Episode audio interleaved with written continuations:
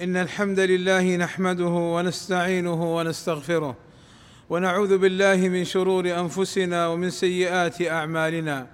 من يهده الله فلا مضل له ومن يضلل فلا هادي له. وأشهد أن لا إله إلا الله وحده لا شريك له. وأشهد أن محمدا عبده ورسوله. يا أيها الذين آمنوا اتقوا الله حق تقاته ولا تموتن إلا وأنتم مسلمون.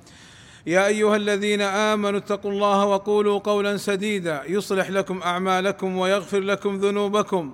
ومن يطع الله ورسوله فقد فاز فوزا عظيما. ألا وإن أصدق الكلام كلام الله وخير الهدى هدى محمد صلى الله عليه وسلم. وشر الأمور محدثاتها وكل محدثة بدعة وكل بدعة ضلالة وكل ضلالة في النار. أما بعد فالصدقة من الأعمال الصالحة التي حث عليها ديننا الإسلامي وجاءت الآيات القرآنية والأحاديث النبوية مرغبة في الصدقة. قال تعالى وما أنفقتم من نفقة أو نذرتم من نذر فإن الله يعلمه وما للظالمين من أنصار. إن تبدوا الصدقات فنعم ما هي وإن تخفوها وتؤتوها الفقراء فهو خير لكم ويكفر عنكم من سيئاتكم والله بما تعملون خبير.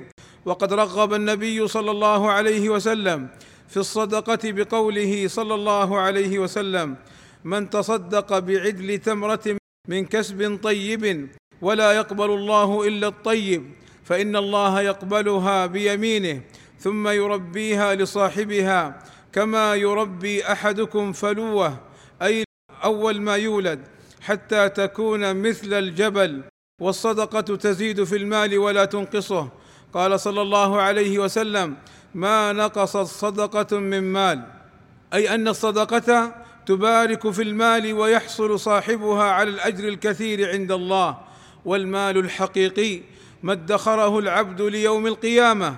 قال صلى الله عليه وسلم يقول العبد مالي مالي وإنما له من ماله ثلاث ما أكل فأفنى أو لبس فأبلى أو أعطى فاقتنى وما سوى ذلك فهو ذاهب وتاركه للناس. فالمعنى أن ما تصدق به يجده حاضرا يوم القيامة. قال صلى الله عليه وسلم أيكم مال وارثه أحب إليه من ماله؟ قالوا يا رسول الله ما منا من أحد إلا ماله أحب إليه. قال صلى الله عليه وسلم فإن ماله ما قدم أي ليوم القيامة ومال وارثه ما أخر أي ما ادخره ولم ينفقه. عباد الله إن الصدقة ستر للعبد من النار. قال صلى الله عليه وسلم من استطاع منكم أن يستتر من النار ولو بشق تمرة فليفعل. وقال صلى الله عليه وسلم ليتقي أحدكم وجاهه النار ولو بشق تمرة.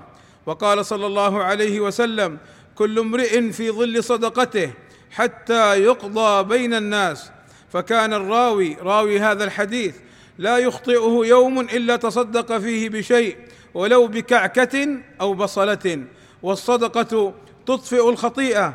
قال صلى الله عليه وسلم يا كعب يا كعب بن عجرة الصلاة قربان والصيام جنة والصدقة تطفئ الخطيئة كما يطفئ الماء النار. يا كعب بن عجرة الناس غاديان فبائع نفسه فموبق رقبته ومبتاع نفسه فمعتق رقبته. والله أسأل لي ولكم التوفيق والسداد وأن يغفر لنا الذنوب والآثام. إنه سميع قريب مجيب الدعوات. الحمد لله رب العالمين والصلاة والسلام على المبعوث رحمة للعالمين وعلى آله وصحبه أجمعين عباد الله. الصدقة تطفئ عن أهلها حر القبور. كما قال صلى الله عليه وسلم إن الصدقة لتطفئ عن أهلها حر القبور وإنما يستظل المؤمن يوم القيامة في ظل صدقته. عباد الله إن منصة إحسان تعمل على إيصال الصدقات إلى محتاجيها بأمن وشفافية. ومنصة تيسرت تعمل على إعانة المعسرين وقضاء دين المدينين بكل يسر وسهولة. وهما منصتان رسميتان قام ولاة أمرنا جزاهم الله خيرا باعتمادهما وجعلهما سبيلا لإيصال الصدقات للمحتاجين حتى لا يتذرع بعض المتذرعين بالتلاعب بالصدقات وإنفاقها في غير وجهها كما هو معلوم في السابق. فقد كان بعض الناس يجمع التبرعات ويعطيها للخوارج الإرهابيين. فقد وجد ولاة الأمر عند هؤلاء الخوارج الإرهابيين الملايين. ولما تحققوا من ذلك وجدوا أن هذه الملايين إنما هي مال جمعوه من صدقات الناس. فقام ولاة الأمر جزاهم الله خيرا بإنشاء هاتين المنصتين منصة إحسان ومنصة تيسرت. وقد ثبت في السنة مثل ذلك فعن جرير رضي الله عنه قال كنا في صدر النهار يعني في أول النهار عند رسول الله صلى الله عليه وسلم فجاءه قوم عراة مجتابي النمار أو العباءه متقلدي السيوف من مضر يعني كانوا فقراء فتمعر أي تغير فتمعر وجه رسول الله صلى الله عليه وسلم لما رأى بهم من الفاقة فدخل ثم خرج فأمر بلالا فأذن وأقام فصلى ثم خطب فقال صلى الله عليه وسلم تصدق رجل من ديناره من درهمه من ثوبه من صاع بره من صاع تمره حتى قال صلى الله عليه وسلم ولو بشق تمره. قال فجاء رجل من الأنصار بصرة كادت كفه تعجز عنها بل قد عجزت أي يتساقط الدنانير والدراهم منها.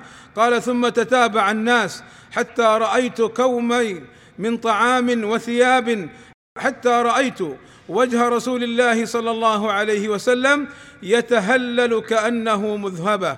فجمع صلى الله عليه وسلم المال وأمر أصحابه بالصدقة للفقراء والمحتاجين فجمعوا لهم المال فما قامت به الدولة هو شبيه بهذا ومثيل. فما أجمل أن يكون المجتمع المسلم مجتمعا تظهر فيه الأخوة والمحبة والتعاون والتكافل بالصدقة والإحسان إلى الآخرين. اللهم صل على محمد وأزواجه وذريته كما صليت على آل إبراهيم وبارك على محمد وأزواجه وذريته كما باركت على آل إبراهيم إنك حميد مجيد. وارض اللهم عن الخلفاء الراشدين أبي بكر وعمر وعثمان وعلي وعن جميع أصحاب النبي صلى الله عليه وسلم. وعنا معهم بمنك وكرمك يا أكرم الأكرمين. اللهم آتنا في الدنيا حسنة وفي الآخرة حسنة وقنا عذاب النار. وصلى الله وسلم على نبينا محمد وعلى آله وصحبه أجمعين.